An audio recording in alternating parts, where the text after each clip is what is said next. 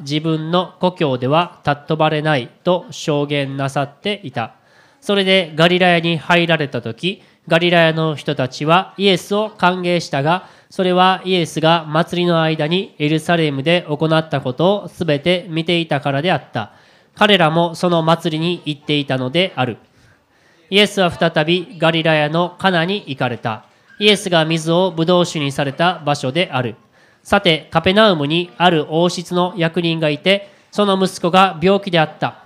この人はイエスがユダヤからガリラヤに来られたと聞いて、イエスのところに行った。そして下ってきて、息子を癒してくださるように願った。息子が死にかかっていたのである。イエスは彼に言われた。あなた方は印と不思議を見ない限り決して信じません。王室の役人はイエスに言った。主よ、どうか子供が死なないうちに下ってきてください。イエスは彼に言われた。行きなさい。あなたの息子は治ります。その人はイエスが語った言葉を信じて帰っていった。彼が下っていく途中、しもべたちが彼を迎えに来て、彼の息子が治ったことを告げた。子供が良くなった時刻を尋ねると、彼らは昨日の第7の時に熱が引きましたと言った。父親はその時刻があなたの息子は治るとイエスが言われた時刻だと知り、彼自身も家の者たちも皆信じた。イエスはユダヤを去ってガリラヤに来てからこれを第二の印として行われた。アメン。はい。えー、お祈りします。イエス様感謝します。今日もあなたがこの聖書の言葉から私たちに語ろうとしてくださっていることを覚えて、主よ。ありがとうございます。どうぞ、聖霊様、私たちの心を開いてくださって、今日どうぞあなたの御声を聞き取ることがどうかできますように、どうぞここにいる一人一人、あなたがどうぞ耳を開いてくださり、あなたの御言葉を聞かせてくださるように、主よ、お願いいたします。イエス様ありがとうございます。あなたにお委ねします。イエス・キリストの名によってお祈りします。アメン。アメン、アメン。はい。えー、まあ私のおばあちゃんの話ですね、時々出てくるんですけど、あの、私のおばあちゃんは、まあ、あの、大正生まれなんですよ。ね。えー、一昨年亡くなったんですけど、大正生まれでですね、まあ、あの、第二次世界大戦の前からね、あの、生きておられたんですよね。で、第二次世界大戦前の話をね、時々聞かされたわけですけど、その時にね、あの、クリスチャンがね、まあ、あのその時おばあちゃんクリスチャンじゃないですよ。クリスチャンその時その当時におったクリスチャンっていうのはどんなんやったかっていう話をちょっと聞かせてくれるんですけどどんなんやったかって言ったらよう太鼓持っておったと。ね。太鼓持って外歩いとったっていうふうに言われ言われたんです。太鼓持ってドーンドーンって太鼓叩きながらね「ただ信ぜよ」言うて歌っとった言うてね。知ってます？皆さんこの歌。ケイさんは知ってると思いますけどね「十字架にかかりたる」っていう歌があるんですよね「ただ信ぜよ」ってチンさん動いてますけど「あただ信ぜよ信ずる者は誰も皆救われん」って心くんあた宝くんもしてるんですか？心くんじゃないですね。はい。なんかすごい急に小さくなったみたいなそんなぐらい可愛いんですけどね、彼は。あのー、それをね、うちのおばあちゃんはバカにしながら後ろからついていってたんですって。子供の時、だだしやってた言うてね。よう来てな言うて、後ろでこんなんしてた、みんなでついていっとったんや言うてね。あの、そんなこと教えてくれましたけれども、はい。えー、はい。で、まあもちろんですねそのおばおばあちゃんはその時はあの信じてなかったと思いますしあの50歳ねあの超えてからあの信じることになるとかですね多分おばあちゃん夢にも思ってなかったと思うんですね。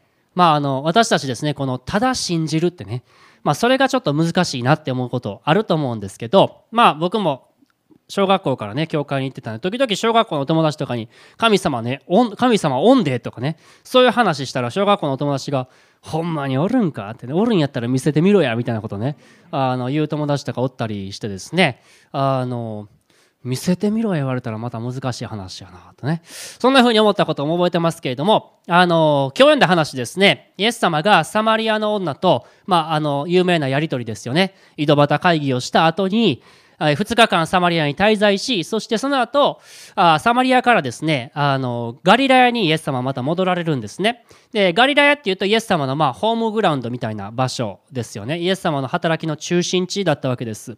で、えー、そのガリラヤでですね、あのヨハネがわざわざこんな風に書いてるんですけど、45節にこうあるんですね。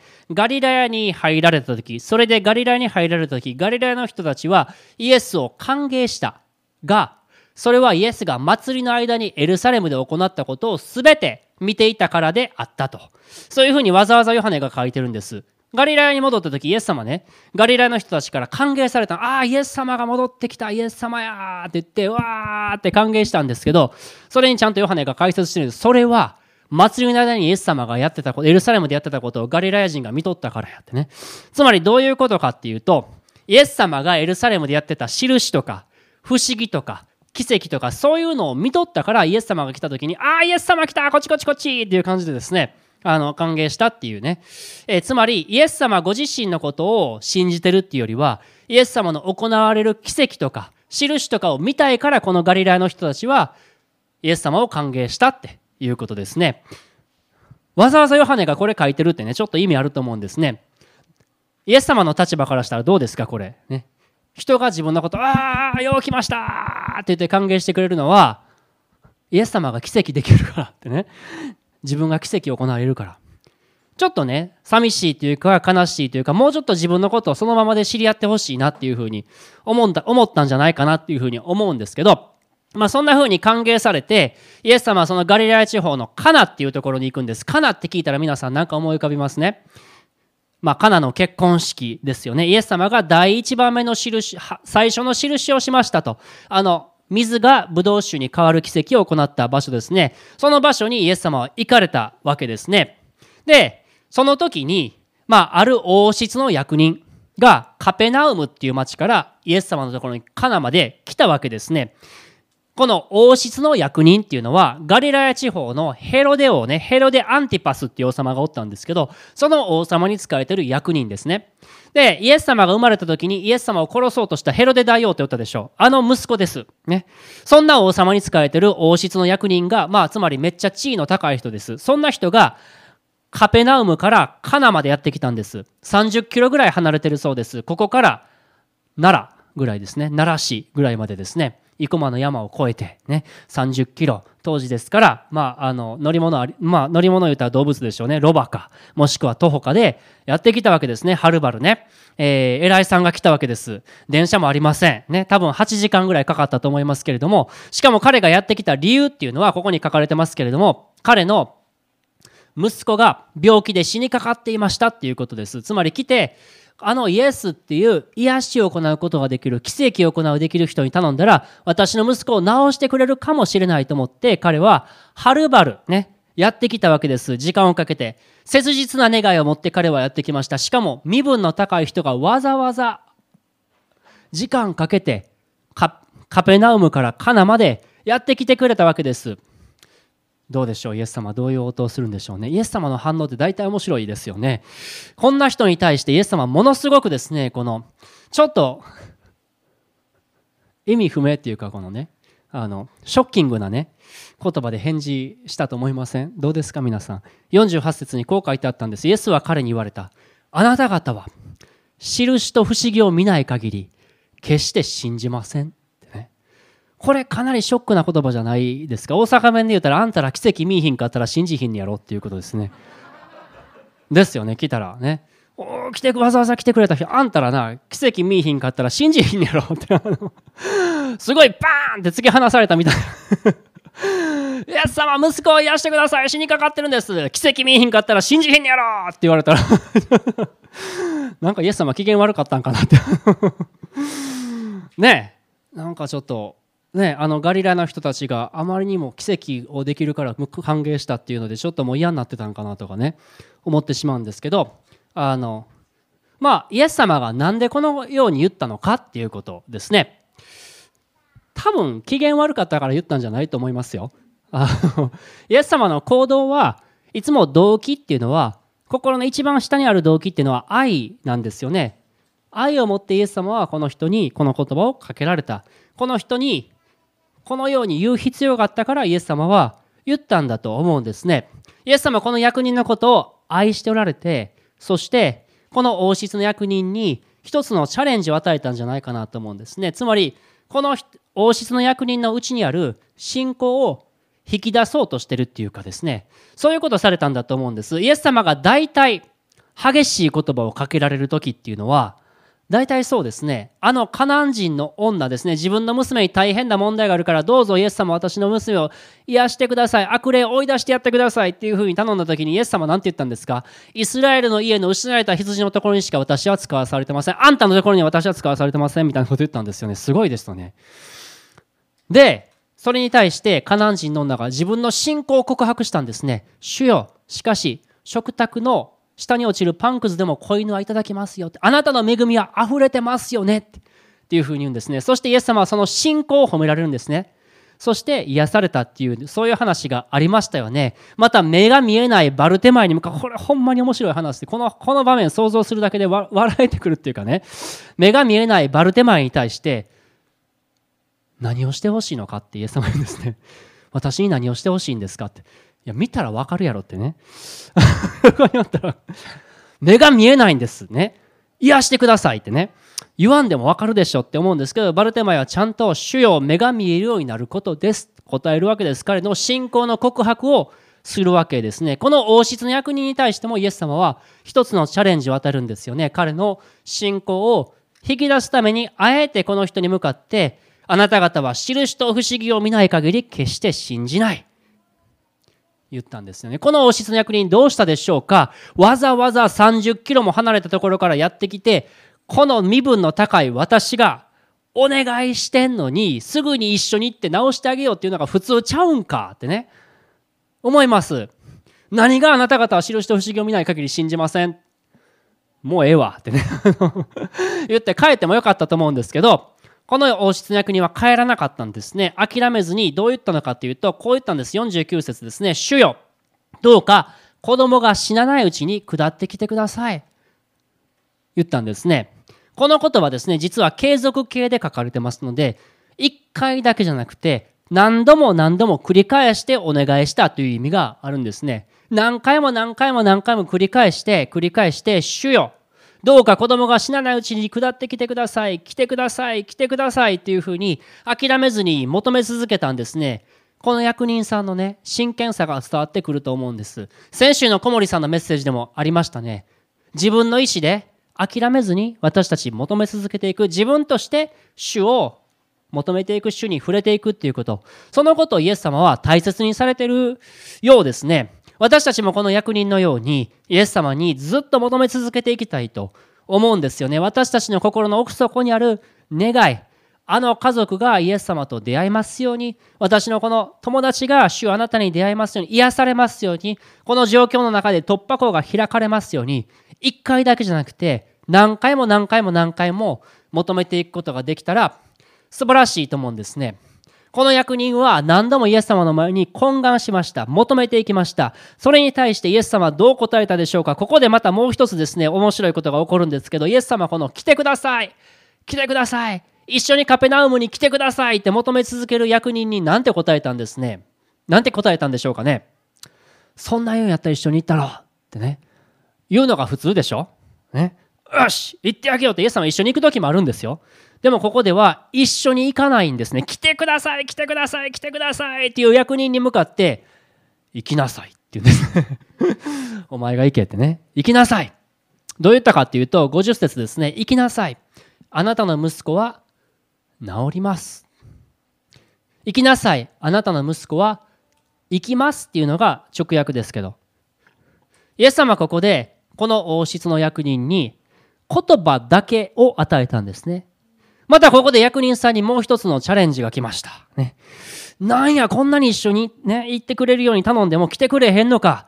もうええわってね なってもよかったでしょもうええわってね。なれへんかったんです、この王室の役人さん。この時、とっても不思議なことなんですけど、この役人さんの心に、イエス様の言葉を信じる心、イエスの言葉を信頼する心が与えられるんですね。この続きにこう書いてありました。その人は、イエスが語った言葉を信じて帰った。その前ですね、この、ね。この、その人は、イエスが語った言葉を信じて帰っていった。こここ読んでたら、えそうなんやってこう思わないですか？え、信じたんやってね。言葉だけでそれを信頼したんやっていうふうに、ちょっと読んでたら思うんですけど、でもどうでしょう皆さん、そういう経験をした人もいるんじゃないかなと思うんですね。聖書を読んでて、御言葉を読んでて、いつもはさーっと読み流すんやけれども、そのある言葉が、その日はすっと心に入ってきて、妙に納得してしまうっていうか、確信が与えられるみたいなそういう経験って皆さんないでしょうかね？もしくはメッセージを聞いてる時その日に語られてる言葉がいつもは「眠たいないつ終わんねやろ」って 思って聞いてるけれどもその日は不思議とスーッと心に入ってきて「そうやアメン!」ってねそんな風に聞けるねありがとうございます。宝くん嬉しそうな顔してもらって、はい。アメンってね そういう経験って私たちある人もいると思うんですけどそれって神様の言葉御言葉と信仰が結びついているわけですよね。信仰は聞くことから始まりますってローマの 10, 10章の17節にあるんですけどこの役人さんがイエス様の言葉を聞いたその時に信仰が始まったんですねそして彼の心に信仰が来てイエス様の言葉と結びついたんですで、彼は、癒されます。治りますって言われて。アメン。はい。信じます。彼は信じて帰っていったんですね。これって聖書を貫いてるとても原則的なことなんですよね。神様はまず私たちに言葉を与えてくださるんですね。語ってくださるわけです。アブラハムもそうでしたね。アブラハムは夜空の綺麗な日にですね、神様に外に行きなさいって言われて、外行ってみってね、連れ出されてですね、で、神様語られるんですよ。さあ、天を見上げなさいってね。星を数えられるんやったら数えてみなさいってね。どうですか皆さん。綺麗な夜空。大阪ではないんですけど。田舎の方に行ったら綺麗な夜空があるんですよね。星数えれますか？数えれませんよね。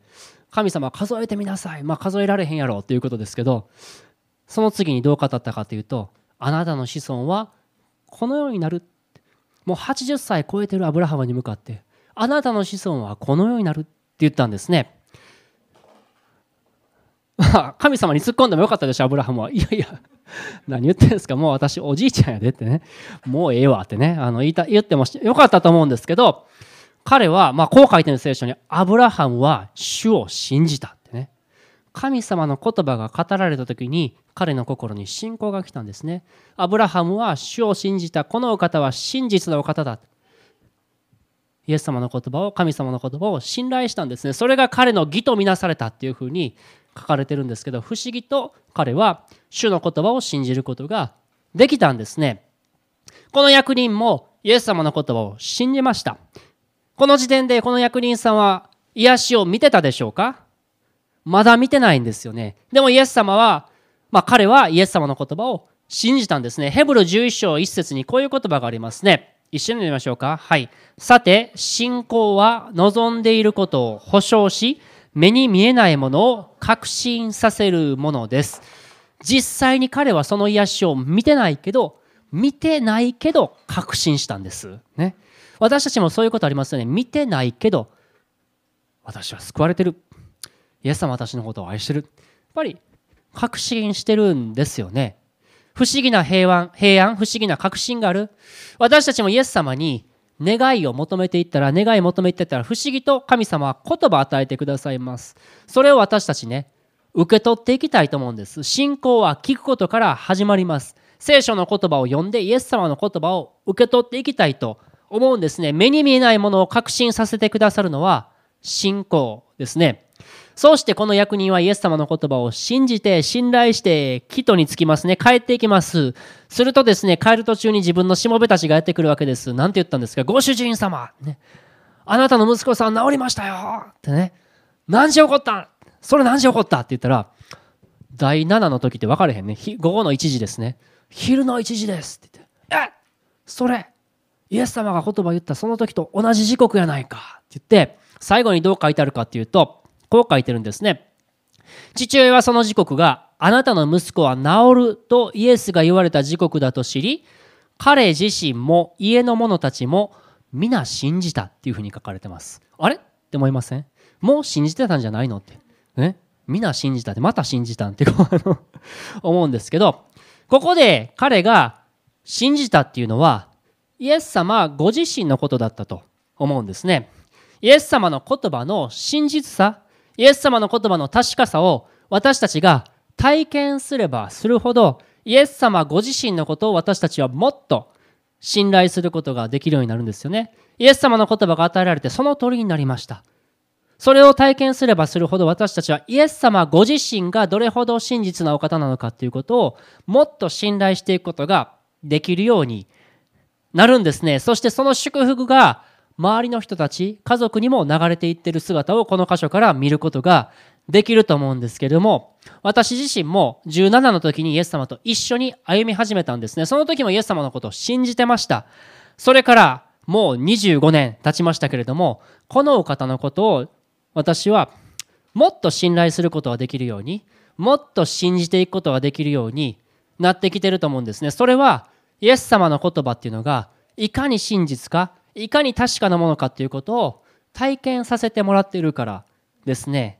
そしてそれが他の人たちの祝福にもなっていく歩みって本当に素晴らしい歩みだなっていうふうに思うんですね。ヨハネはこれですね、最後にこう書いてますよね。イエスはユダヤを去ってガリラヤに来てから、これを第二の印として行われた。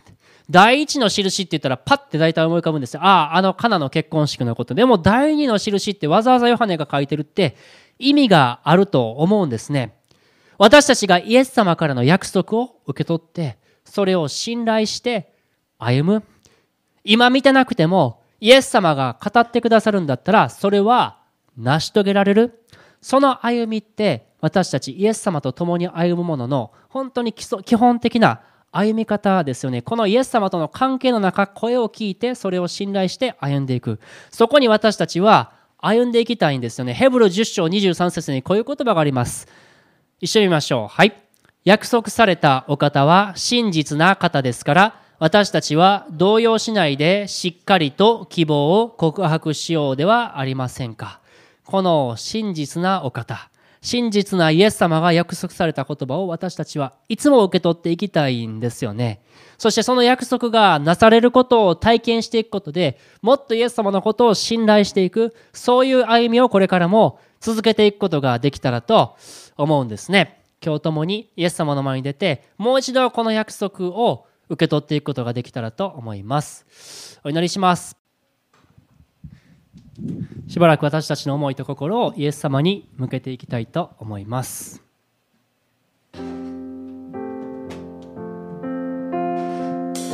イエス様ありがとうございます。あなたが私たちに約束を与えてくださるお方であることを覚えて主ありがとうございます。約束された方は真実な方ですからと。主はあなたが約束してくださったことですからどうか私たちがもっとあなたの言葉を信頼していくことができますようにまたもっとさらにあなたの言葉を受け取っていくことがどうかできますようにこの役人が諦めずに主あなたのところに行ったように私たちも諦めずにあなたのところに私たちの願い求めを持っていくことができますように主をお願いいたします。そしてあなたからの約束を受け取りそれを主をどうか信頼していくその心がどうか今日与えられますように主をお願いいたします。イエス様ありがとうございます。